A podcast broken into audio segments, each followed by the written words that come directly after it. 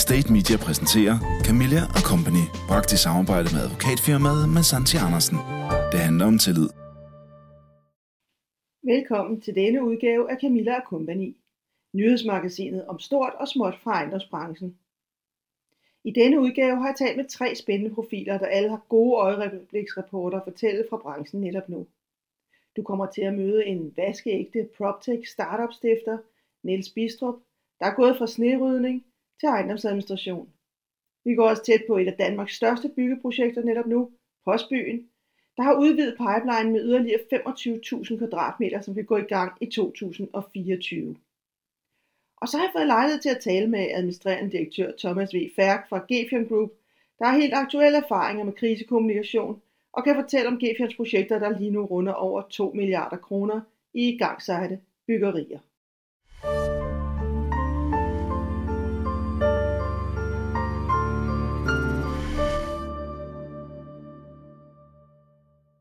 Men først til en gennemgang af nogle af de nyheder, der præger branchen netop nu. People, Planet, Profit eller den tredobbelte bundlinje har præget de seneste ugers nyhedsstrøm. Rasmus Nørgaard stiftede for femten år siden en ny kapitalfond, eller ejendomsinvestor, som de hellere selv vil kalde det, og i dag er det Danmarks næststørste private investor med investeringer i hele Norden. N R A P hedder den, og har flere gange valgt at gøre tingene lidt anderledes, netop med fokus på bæredygtighed på flere niveauer. Men nu har Rasmus Nørgaard valgt at bryde helt ud, og sammen med en alternativ investorgruppe stifter han Home.Earth, der skal bygge boliger uden at gå på kompromis. På den måde vil han forsøge, om han kan knække nogle af de hårde nødder, som moderne samfund har lagt i skålen. Manglen på billige boliger, blandede byer og mere i den dur, der kun bliver værre, når verdens byer vokser og vokser og vokser. Camilla og Company, redaktørens podcastmagasin. Også i advokatbranchen er der blevet fokus på de tre P'er. Nu tidligere partner Mariette Larsen, der har været ti år i advokatfirmaet Gorrissen Federspiel, som er kendt for at have lønninger i den høje ende i den i forvejen vellønnede advokatbranche, har taget springet ud af firmaet for at starte for sig selv. Hun vil skabe et advokatfirma på basis af de tre P'er med fokus på, at alle skal kunne være i firmaet. Også de kvinder, der gerne vil have børn, og også selvom de drømmer partnerdrømme. Alle jurister er nemlig tænkt til at blive partnere, ligesom alle medarbejdere skal have del i overskuddet. Det nye advokatfirma Sustainable Law kommer til at specialisere sig i projektudvikling.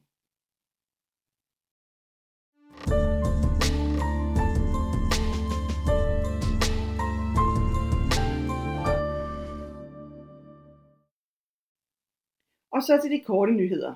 Der bliver mere konkurrence på flere fronter på tværs af grænser i den danske og nordiske ejendomsbranche.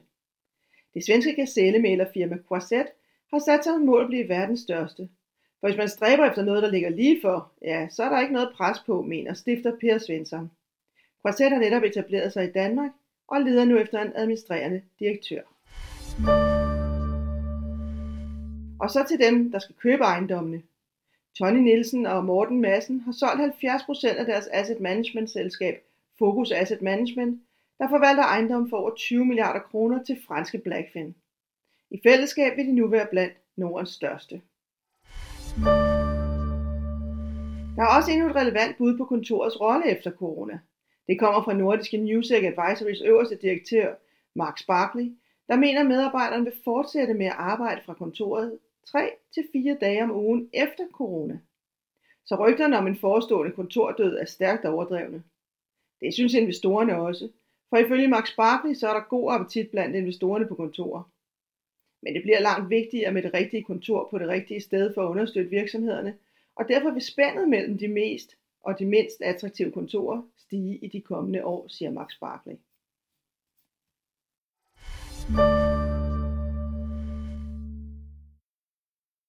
Det har lige været kvindernes internationale kampdag.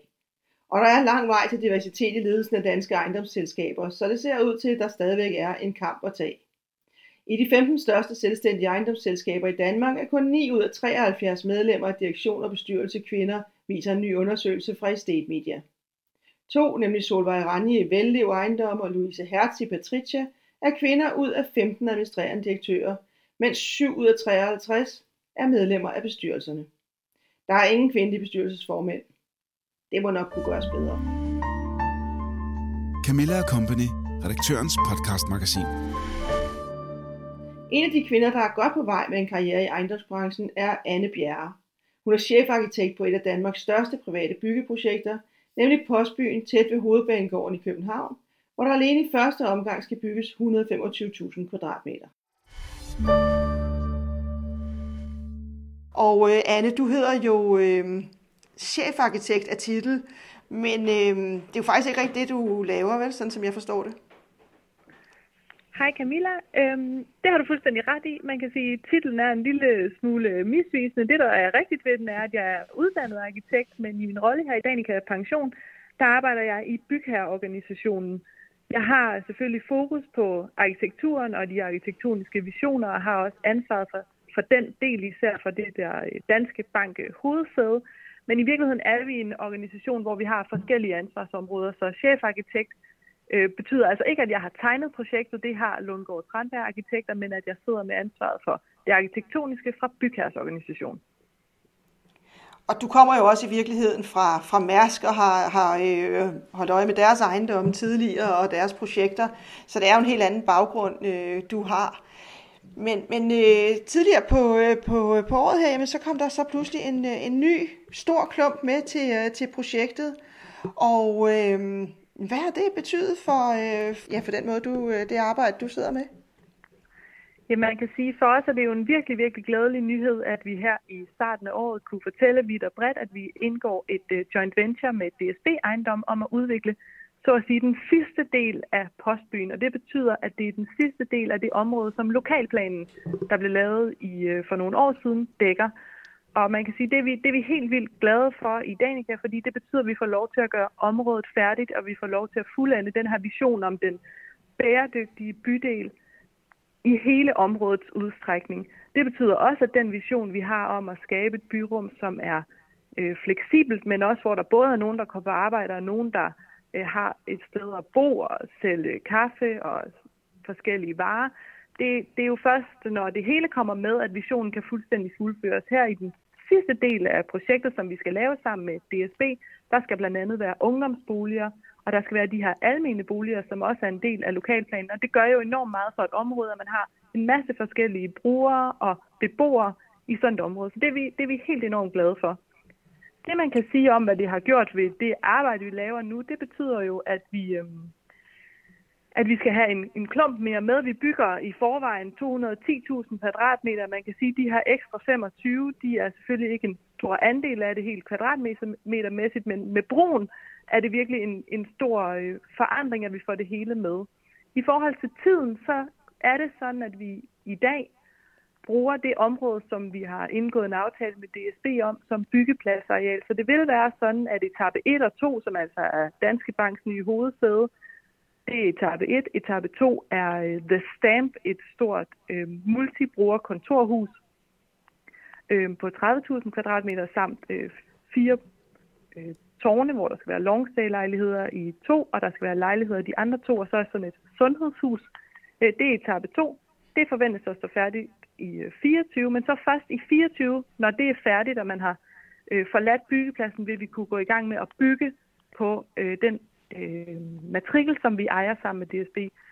Det vil til gengæld sige, at vi nu har nogle år til at lave et sindssygt godt projekt, og nogle år til at få det hele fuldstændig legnet op til, at vi kan gå i jorden i fireogtyve, øh, totalt velforberedte. Så, så man kan sige, at det kommer ikke til at give nogen komplikationer i forhold til det, vi har gang i nu, men til gengæld giver det os en god periode til at planlægge rigtig, rigtig godt i forhold til den sidste etape.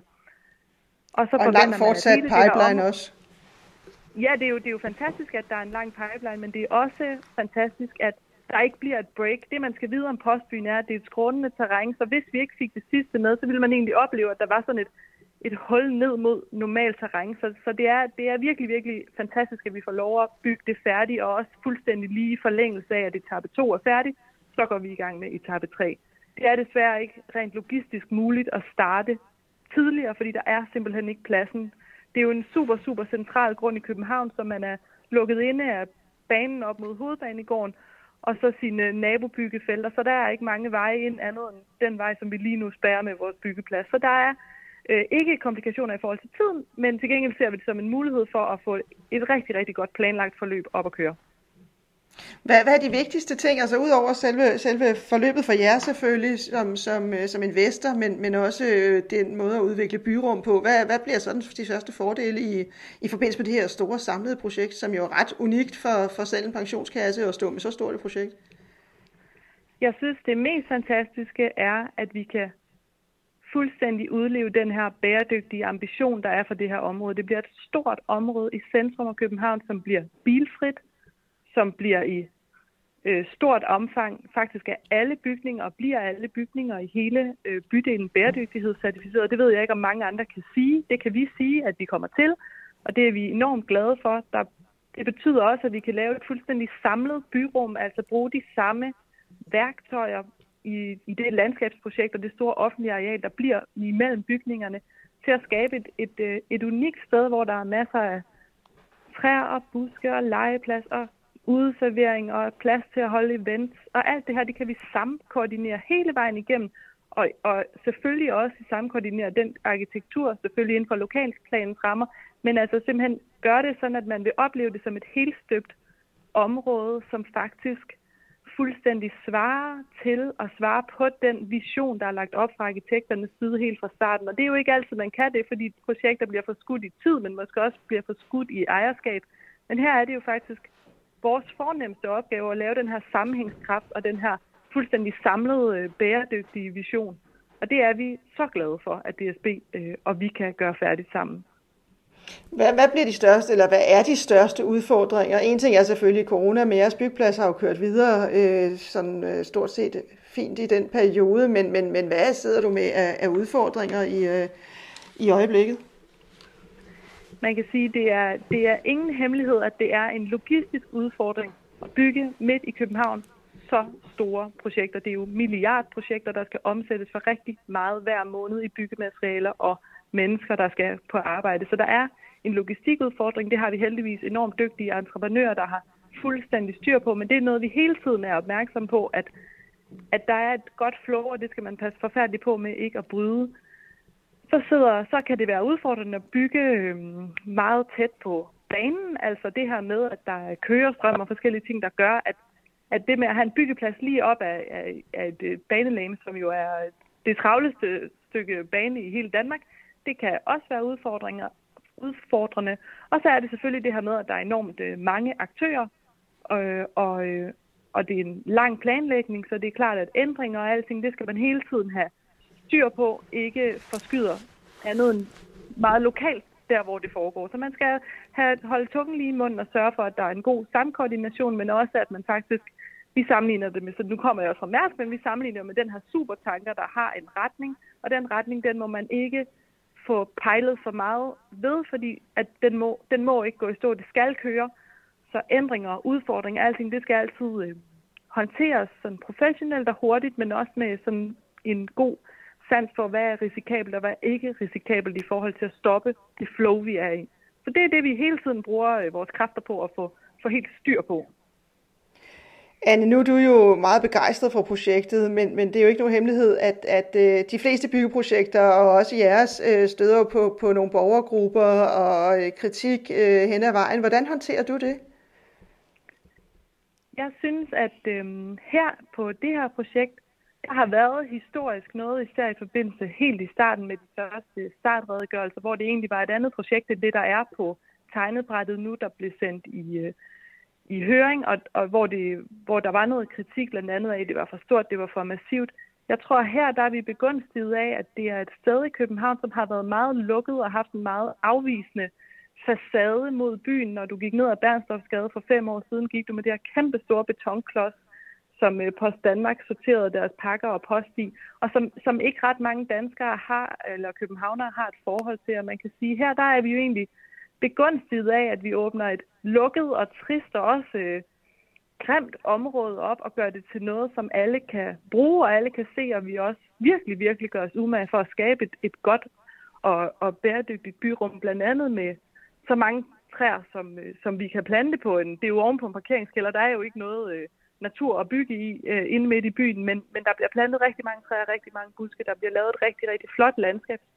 Projekt, som Julie Kirkegaard har tegnet. Og, og jeg tror egentlig, at selvom der er udfordringer, så synes jeg i hvert fald, at Det vi oplever er, at folk synes, det er spændende og interessant, og de synes egentlig, det er rart, at der sker, at noget, at noget trist og gråt og lukket bliver noget øh, grønt og fint og åbent. Så, så jeg synes, det, de udfordringer, vi har for offentligheden, er, er, øh, er klinget af, nu hvor folk har lært projektet øh, bedre at kende.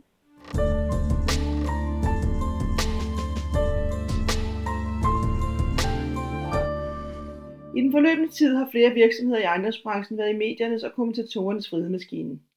Det er ikke altid til at forudse, men man kan forsøge at håndtere det bedst muligt og styre kommunikationen.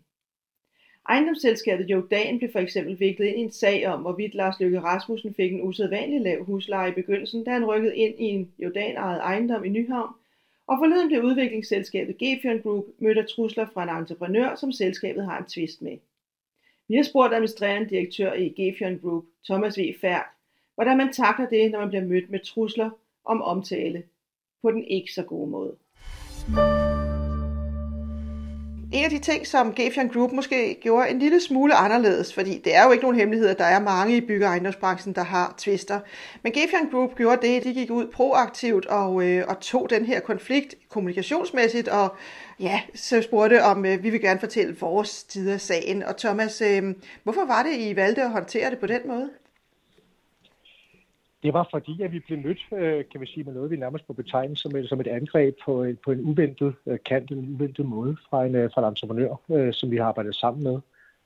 Og øh, vi er jo vant til, at når vi har, når vi har tvister med entreprenører, så er der jo de sædvanlige aftalte tvisteløsningsfora. Øh, sædvanligvis er det jo voldgiftsnævnet for bygge og anlæg, hvor man klarer sådan nogle tvister, hvis man ikke kan blive enige ved at forlige sagerne, som man heldigvis kan, kan rigtig tit.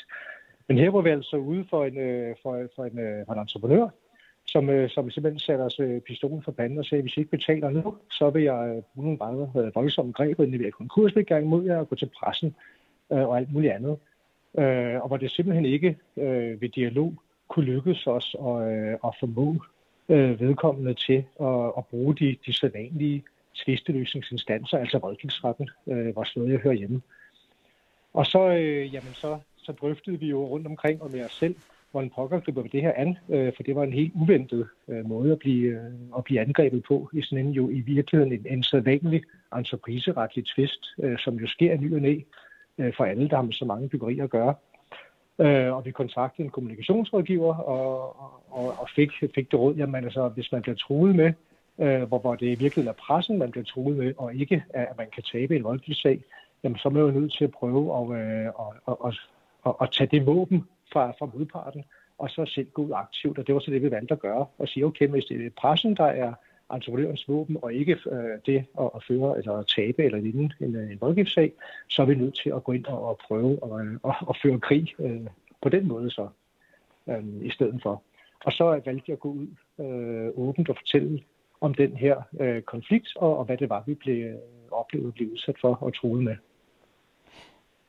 Man kan jo godt forledes til at tro, at, at, at netop fordi der er så mange tvister i bygge- og ejendomsbranchen, jamen så er det sådan en hverdag, men øh, føles det som hverdag for dig? Det gør det bestemt ikke. Altså, vi har aldrig nogensinde oplevet øh, det på den måde her.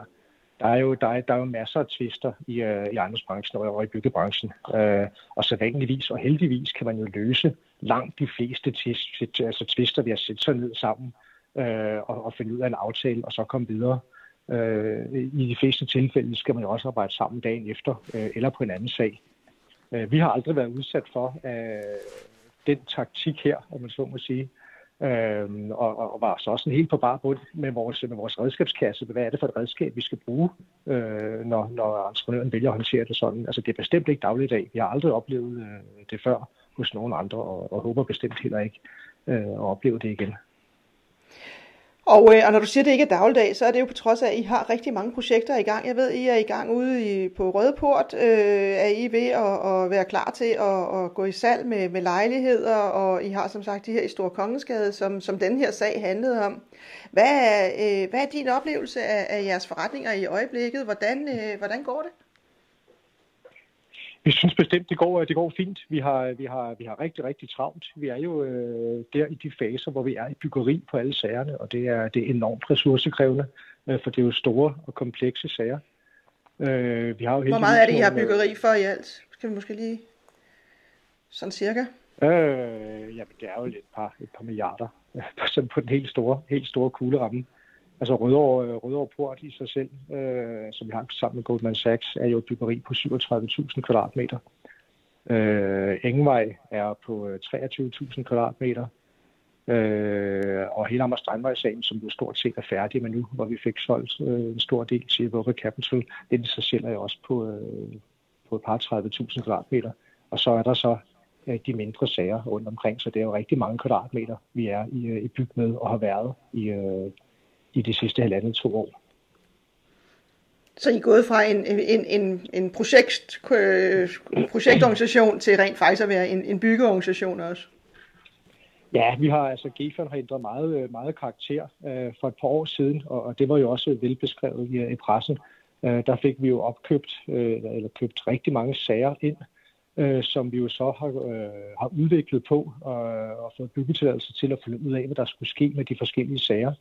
Og så øh, skete der jo det, at for halvandet to år siden, jamen, så fik vi lige pludselig byggetilladelser på en stribe sager øh, på én gang, stort set, øh, og gik så i byg på rigtig mange projekter på én gang, og, og mandede voldsomt op i vores, i vores, altså internt i vores organisation, øh, i byggeafdelingen og, og projektstyringsafdelingen. Og, og så har vi jo virkelig øh, brugt vores interne ressourcer på at, øh, at køre de byggesager og drive de udviklinger, og har jeg simpelthen ikke haft, haft, haft ressourcer eller tid til øh, at, at købe mange nye sager ind, som sådan var, var klar i hvert fald. Så vi har de sidste par år har vi bare haft det meget, meget, meget travlt med at, øh, at håndtere vores eksisterende øh, porteføljesager. Og så har vi selvfølgelig også kigget på, øh, på nye sager, men vi har så mere koncentreret os om sager, som har noget længere aftræk, altså sager, hvor der skal laves lokalplaner først, øh, fordi vi ikke har kunnet kapere mere ressourcemæssigt, altså flere sager i byg på en gang. Hvor har I de største udfordringer lige nu, vurderer du?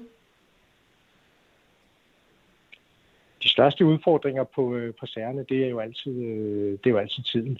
Men øh, vi er jo øh, nu kommet over øh, der, hvor, hvor man jo sidder og venter på byggetilladelser, øh, heldigvis, for vi er bygget på sagerne. Så øh, udfordringerne nu, det er jo egentlig bare at, øh, at følge med og så sikre, at, øh, at det, vi får bygget, det er i den rigtige, rigtige kvalitet og, og leve op til de forventninger, som, som vi har, og som de investorer, som vi har solgt til, har. Så det er meget, meget hård øh, opfølgning på byggesagerne for at sikre, at, at det er det rigtige produkt, der kommer ud i den anden ende. Hvis du omvendt skulle sige, hvad, hvad forventer du dig mest af af de projekter, I har i gang i øjeblikket? Hvad, hvad er det sådan for lidt? Altså de, de, de, de sager, som vi er tilbage nu, som er de største sager, øh, hvis vi siger Amager Strandvej, den er øh, more or less øh, afsluttet nu, jamen så er det jo øh, Rødovre Port og, og Engvej, som er vores, vores to øh, store sager, som stadig er i byg, øh, og som øh, hver især Har, har i hvert fald Engvej har cirka et år tilbage, og Rødovre Port har jo næsten øh, omkring to år tilbage. Ja, og dem forventer vi os meget af. Det er to virkelig, virkelig spændende projekter, som tager rigtig mange af vores, af vores ressourcer øh, og tid og bruger mange kræfter på. Nu var der jo, på et tidspunkt var I, var I meget, som du selv siger, meget opkøbsløsende, og der var også nogen, der tænkte, det går lidt vel hurtigt, det der. Øhm, men, men nu har I jo en del projekter i, i byggeri, og skal til at købe ind, som du siger, øh, til næste pipeline. Hvad, hvad bliver det, I kommer til at, øh, at fokusere på der? Vi er, vi, er, vi er lidt ligesom mange andre. Vi fokuserer, vi fokuserer selvfølgelig stadig på, øh, på København, øh, som jo er vores, vores hjemby, men vi er også begyndt at kigge uden for København, og vi er også begyndt at kigge på, på udvikling af, øh, af områder øh, rundt omkring i, øh, i forstaden til København, øh, hvor man kan lave også de mere klassiske, altså rækkehusbebyggelser og tæt lav. Så vi bevæger os også ud, altså uden for vores tidligere comfort zone, øh, som var Indre By, øh, og så blev den udvidet til Amager og så Rødovre. Men, øh, men nu også øh, længere uden for, uden for hovedstaden, og arbejder med, med, nogle, med nogle større udviklingssager, hvor vi, hvor vi arbejder på lokalplaner rundt omkring øh, på Sjælland. Så rækkehuse uden for hovedstadsområdet, det, det bliver det næste store område for jer, tror du, at hvis, hvis, det, hvis du, som du siger det, så går der nok nogle år. Øh, hvilke overvejelser har du i forhold til så, om det stadigvæk er det, der er det mest interessante om et par år?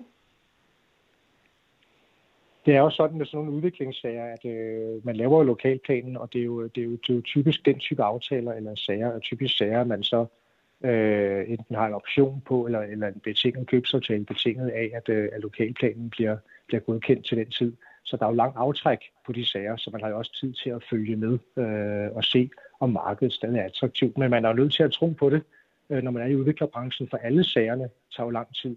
Det har sagerne i, øh, i København jo også gjort, og der har vi også haft en tro på, at når vi starter på et studieboligprojekt nu, som er færdigt om to eller om tre år, jamen så, så har vi jo en, en, en tro på, at der også er behov for studieboliger til den tid. Og man kan jo ikke andet øh, end at kigge på, øh, på den demografiske udvikling, og så hvad, hvad de kloge vismænd de, de spår om, øh, hvordan udviklingen sker. Øhm, og så, og så sats på, at de er ret. Og vi er jo ikke klogere end, øh, end alle de andre, om man så må sige. Men øh, når man laver udvikling, så er det også lidt med, med tro, håb og kærlighed, at man, øh, at man satser på det rigtige sted. Helt sikkert, og øh, det bliver i hvert fald super spændende at se og følge de projekter i, øh, i de kommende år. Du skal have tusind tak, Thomas, fordi du ville være med. Selv tak.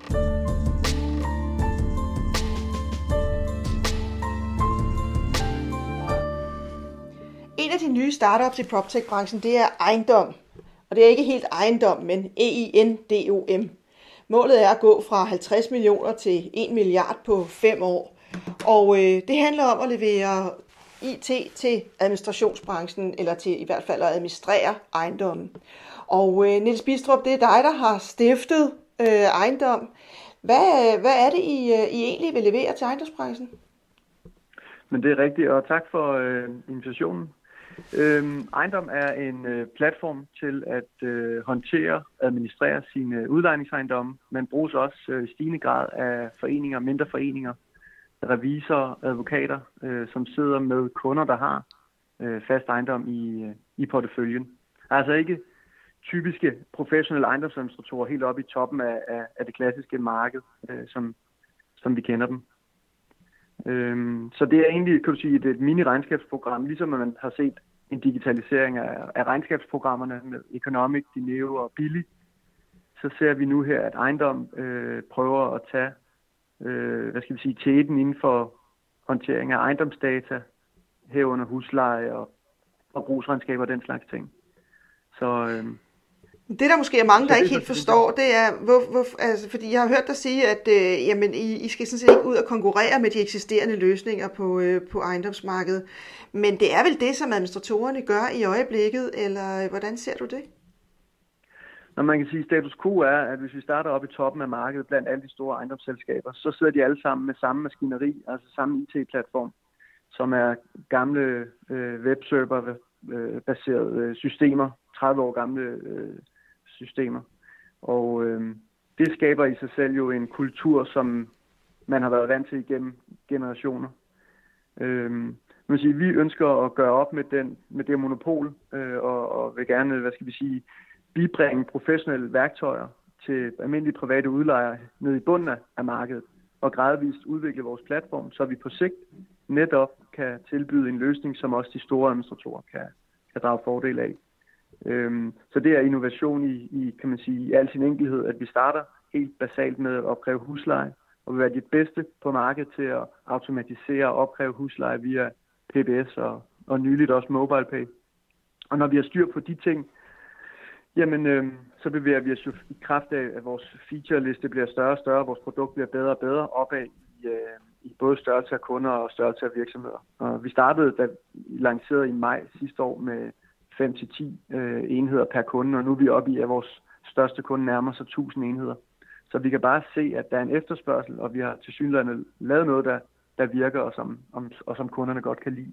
For man kan sige, at vi ser markedet meget segmenteret, ikke? Altså, der er de her Excel-cowboys, som er virkelig dygtige til at administrere deres halvtreds til hundrede lejemål i Excel. Øhm, og, øhm, og det er dem, vi kan man sige, har rigtig god traction på, og øhm, får digitaliseret det, sådan så at deres regnskab bliver lavet automatisk øhm, med restancelister, hvad man ellers er vant til at arbejde med. Og det kan jo lyde banalt i ørerne på en professionel ejendomsadministrator i D S eller Cobblestone eller Newsec eller hvad det nu måtte være. Øhm, men, men hvis man begynder at gå i detaljen omkring øh, sådan et, en term, som alle kalder som huslejekørsel, jamen øh, der har vi, kan man sige, gjort det til vores øh, speciale og vores målsætning at, øh, at ligesom digitalisere og automatisere øh, det workflow så meget som muligt. Så, det er også et ret ambitiøst ja. mål på, på fem år at skulle vokse til, øh, til en milliard i, i omsætning. I har jo fået Werner Valeur, som, som tidligere hed Toke Kruse, som blandt andet lavede Billy, som du nævnte, med. Øh, så I har jo nogle, øh, nogle investorer, der har, der har lavet den her rejse før. Men, øh, men, men det kan vel ikke kun være små investorer, der kan, der kan bringe jer helt op på, på en milliard, øh, eller hvordan ser I det marked? Nej, det er jo en meget ambitiøs valuation, jeg tror blev, blev givet ud, hvordan vi så det i et tidligere interview. Men kort er, at vi har fået Werner Valeur med, som, som startede og solgte Danmarks tredje største regnskabsprogram Billy for nylig. Og øh, selv er jeg ejendomsmand og har været med til at udvikle snerydningsplatform i Tyskland og skaleret og startet ejendomsservice og ejendomsadministration. Og kombineret med Werner, som jo så har bygget det her I T-system, mener vi selv, at, at vi har øh, grundstenene til at lave en virkelig interessant øh, platform til ejendomsbranchen. Og det er klart, at vi har både fået Vækstfonden og Innovationsfonden med, Øhm, og øh, forhandler også med flere seriøse investorer. Øhm, og øh, nu må vi ligesom selv bevise, at, øh, at vi når vores øh, milepæle, og så er jeg sikker på, at, at vi, øh, vi tiltrækker øh, kloge penge, øh, for det er måske virkelig det, det mest handler om. For vi har ikke en ambition om at gå ud og konkurrere med administratorerne. Altså vi har en ambition om at gå ud og konkurrere med Unik, som sidder så tungt på markedet. Altså, vi vil gerne lave en digital værktøjskasse, og jo flere, øh, hvad skal vi sige, værktøjer, vi putter ned i, i, i den her øh, platform, jo, jo større er potentialet. Og hvis man kigger på et marked som øh, eksempelvis det tyske, hvor jeg har ret stor indsigt, også øh, fra tidligere øh, selskaber, så kan man se, at både i Hamburg og i Berlin, så er der, så er der lignende eksempler. Så, så, så det er et spørgsmål om at se på de her meget værdifulde assets, øh, som fast ejendom jo i virkeligheden er, se tror man på, at, at dem, som sidder med administrationen af fast ejendom, de vil lægge det over i en eller anden automatiseret, proppet øh, kasse. Øh, der har vi valgt at sige, at vi tror på, at der vil ske en, en, en optimering og en procesoptimering, ligesom vi har set fra regnskabsbranchen. Men folk vil stadigvæk sidde med, med, med deres øh, regneark og styr på, på processerne i det. Men det skal bare være på en, på en moderne platform, som ejendom er, og ikke et eller andet, øh, hvad skal man sige... Øh, forældet stykke uh, I T-software, som, uh, som uh, både er, er, er langsomt og, og svært at komme i gang med og kræver spe- specielle konsulenter for ligesom at justere og tilpasse til, til de nye behov, der er i markedet. Ikke? Og det er jo ikke kun ejendom, jo. Det er jo, der er jo masser af nye dygtige startups inden for PropTech. Det er jo også måske derfor, at, at uh, ordet og navnet PropTech er opstået, fordi der sker så mange ting på det her område. Så vi er bare en del af det, men vi vil gerne være den, der samler og bliver et åbent E R P-system. Så, hvad synes du har så, været, den, ja. været den største overraskelse? Hvad, hvad, hvad er sværest at komme i gang, igennem med i, i forhold til, til ejendomsbranchen, eller, eller dem, der ejer ejendomme og, og ny teknologi? Altså man kan sige, at, at ejendomsbranchen er rigtig konservativ. Der er mange processer og måder at gøre tingene på, som, øh, som også er låst i for eksempel Nets, som jo er et monopol, vi bare må konstatere er der. Øh, Men for eksempel måden at håndtere huslejekørsler på, med at skulle uploade filer til net, så downloade igen og håndtere det og bogføre og sådan ting. Hvis man på en eller anden måde øh, kan automatisere den proces, så er man jo nået langt. Altså jeg ved, at i de store selskaber, der er der jo, sidder man og har load-tider, og man har siddet og ventetid på at håndtere data, og har dage, som man sætter af til simpelthen at gøre det her ting. Og det er man blevet så vant til, at man ikke rigtig betragter det som en, en væsentlig ressource.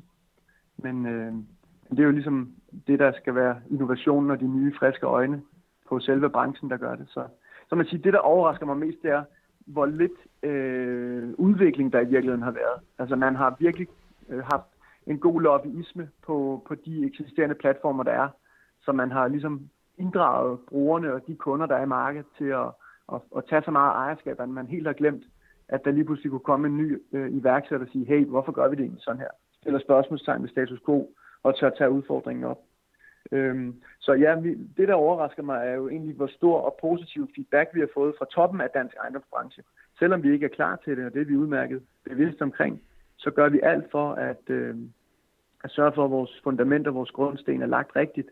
Fordi, øh, at, hvad er det man siger, the mother of all skills, det er forberedelse. Ikke?